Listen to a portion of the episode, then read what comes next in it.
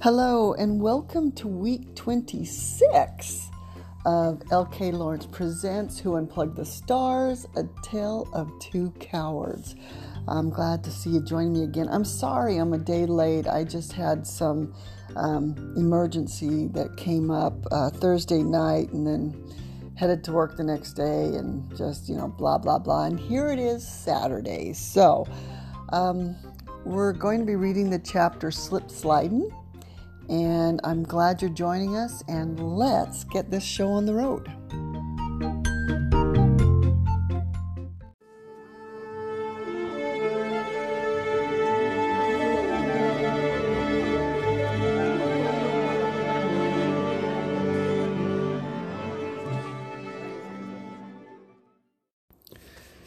Slip sliding. With November came loads of snow that usually would stick around through the rest of the year, making it very difficult for my lightweight beater of a car to plow through. So at times like that, it was always iffy as to whether my car would successfully transport Sam and me to our destinations, especially since it was too cold to ride on his motorcycle. However, the last few days proved different from the norm in that most of the snow was melting with what we Utahns considered warm weather, and in its wake were puddles of water or residue of the snow that had been there. Ugh, I loved that the snow was going away. Unfortunately, when I got up one Sunday, I noticed that the temperature had fallen. The yellow brown dead grass on the lawns was visible, but because of the low temperature, we would have to deal with ice instead of snow. Yes, ice, the leading instigator of cars sliding into cars and the breaking of human limbs due to slippage. Ice was death for my little lightweight car, which was unable to gain any traction for going anywhere. If I wanted to experience bumper cars, then my car was perfect for that. There were so many times I'd be driving on ice, unable to steer or stop my car as I slid through traffic, traffic lights, or from lane to lane. Often the only way to stop it was by allowing it to crash into any available bank of snow. Luckily, policemen were very understanding when they pulled up to help dig my car out of the bank they'd just witnessed me crash into. Uh, I don't like driving in the snow. Oh man, I bet there's a ton of ice out there, I groaned to no one in particular as I looked out our living room window. Rosie laughed as she walked into the kitchen. what makes you think there's ice? Just look at the puddle next to that bush over there. Doesn't mean it's all over the place. Oh, it's all over, I assured her. Hopefully, Sam can get his roommate's truck because my little tin can will be of no use today, I said as I dialed Sam's number. Morning, Sam, I said cheerfully when he picked up. Hello? It sounded like I had woken him, so I asked the obvious Did I wake you? I could hear fumbling of objects and then a crash as something fell on something. Uh, yeah. It's only seven in the morning. What do you want? Oops. Sorry, I said cheerfully. Well, he asked impatiently. Okay, okay. There's a lot of ice on the ground. My little car will be useless. Can you get your roommate? Gracie, Rosie called from the kitchen. Gracie, she called again, coming into the living room. Hold on, I told Sam and turned towards her. What? Why don't you guys come with Stephen? He'll bring his Jeep. Really? Is he? I started but turned my head when I heard Sam groan in my ear, so I said to him, Stop being so grumpy and hold on. I turned back to Rosie. Will Stephen stop and pick up Sam before he comes over here? I don't see why not, but you'll have to get off the phone so I can call and check. Ah, that would be great, I said. Sam? Sam! Oh, what? Stephen's going to pick you up today before coming here. I'll call you and let you know the time. Ugh. Okay, okay, okay, but church isn't until 10. So don't call back for a couple of hours. Whatever. Sorry to wake you from your beauty sleep. Without even saying goodbye, I heard the click of his receiver in my ear. Oh, I hate it when he does that. I turned to Rosie, but she wasn't there. She'd gone back into her room, so I followed her. Hey, Rosie. Yeah? If it's okay with Stephen, just let me know the time so that I can call the brat and tell him, I said, laughing. What a boob. I'm sure he'll be okay with that. Besides, he likes Sam, she said. Knowing that I wouldn't need to drive the icy roads to church, I was able to relax and enjoy my morning. And with the expectation of seeing Sam, as usual, I took extra care in what I wore and how I looked. I chose a white straight skirt and blousey top with a black belt and suede shoes to match. To avoid wrinkling my outfit, I opted out of wearing my winter coat. I didn't think I'd need it since we wouldn't really be out in the elements for long that day. However, climbing up to get into the Jeep was tricky due to its oversized tires and elevated body, especially when wearing a straight skirt. It probably wasn't the best outfit to wear, but I looked good if I said so myself.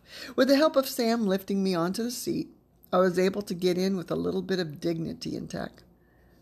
Why'd you wear a skirt like that when you know you're going to climb into a Jeep? Sam asked impatiently.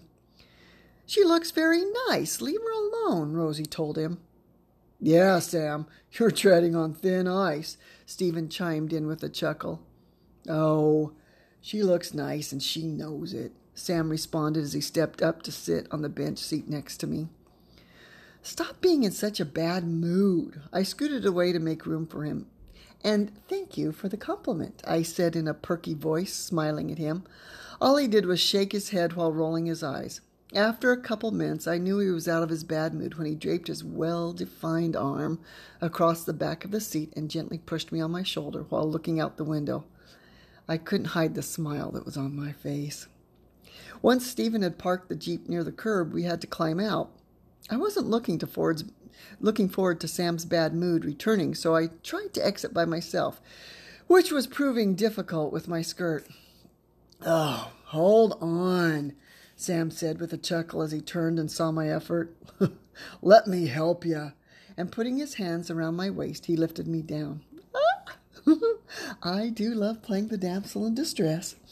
Thinking that I would have Sam's help getting back into the Jeep, I wasn't too worried as we walked toward the church building. However, after church, when the four of us arrived at the Jeep, we all went to our respective doors to get in. Then I heard my name called Gracie! Gracie!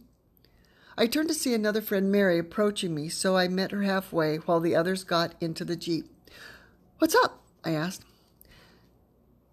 Will you be able to help with the talent show next month? she asked. Do I have to perform in it? No, just be on the committee to organize, she said. Shrugging, I said, Yeah, sure. Great. I'll call you later this week and give you more details. Okay. I'll wait to hear from you, I said as we separated, her down the hill and me up the hill to the Jeep. My friends were already in the Jeep, and none of them were aware or heard me approach.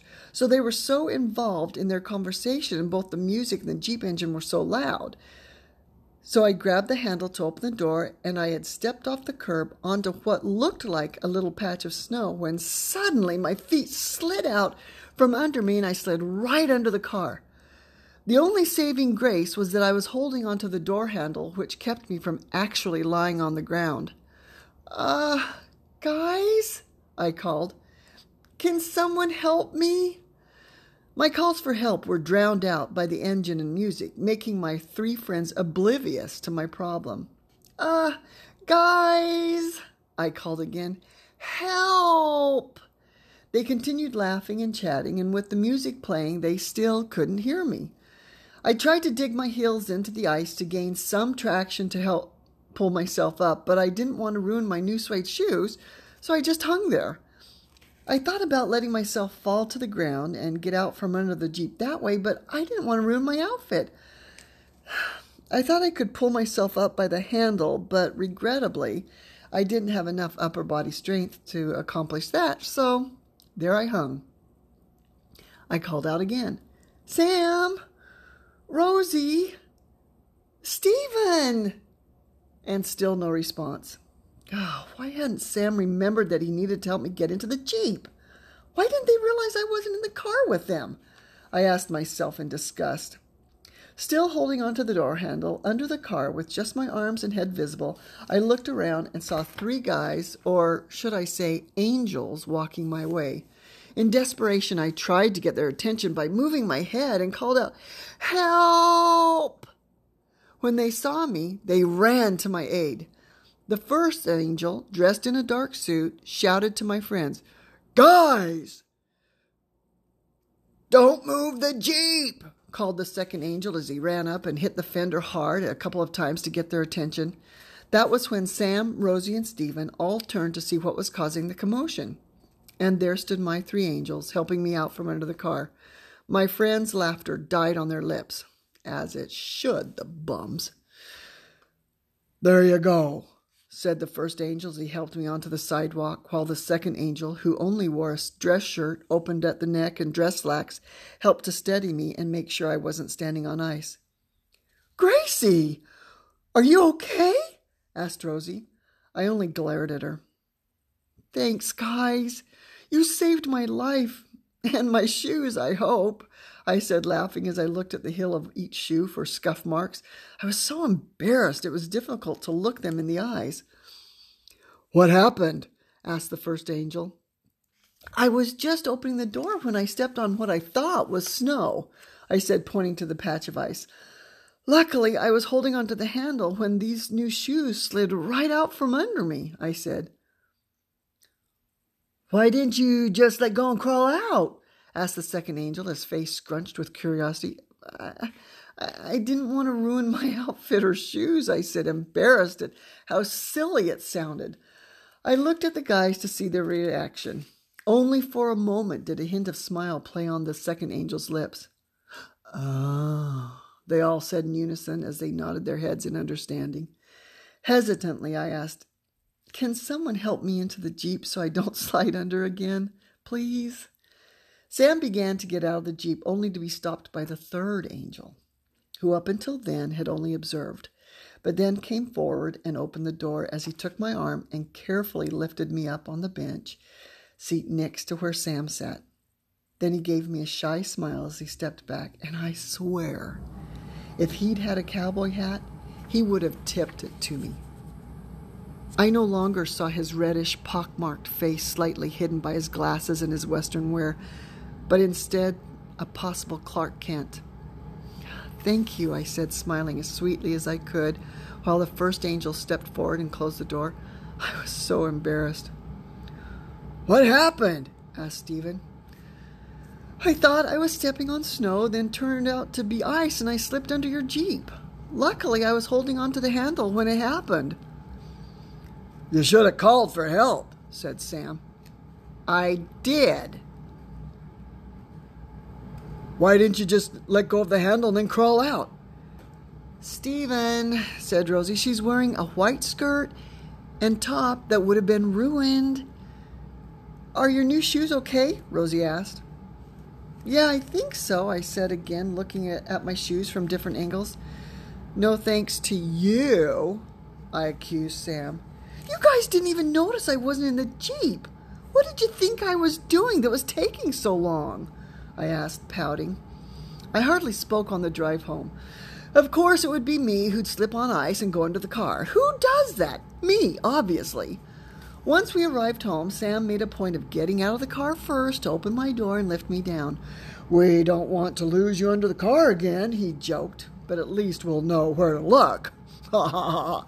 Ha ha ha. So funny. I smirked at Sam. I'm so embarrassed, I said and put my hands up to hide my face. Why? asked Rosie.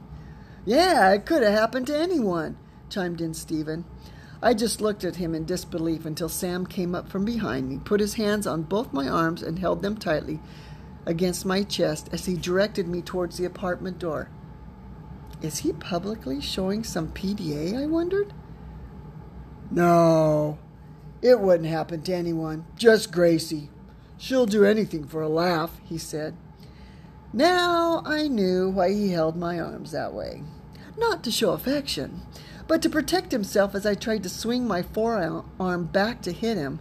I do not, I began to laugh. You're such a jerk. I pulled away from him and walked into the apartment, followed by the others. Who'd slide under a car for a laugh?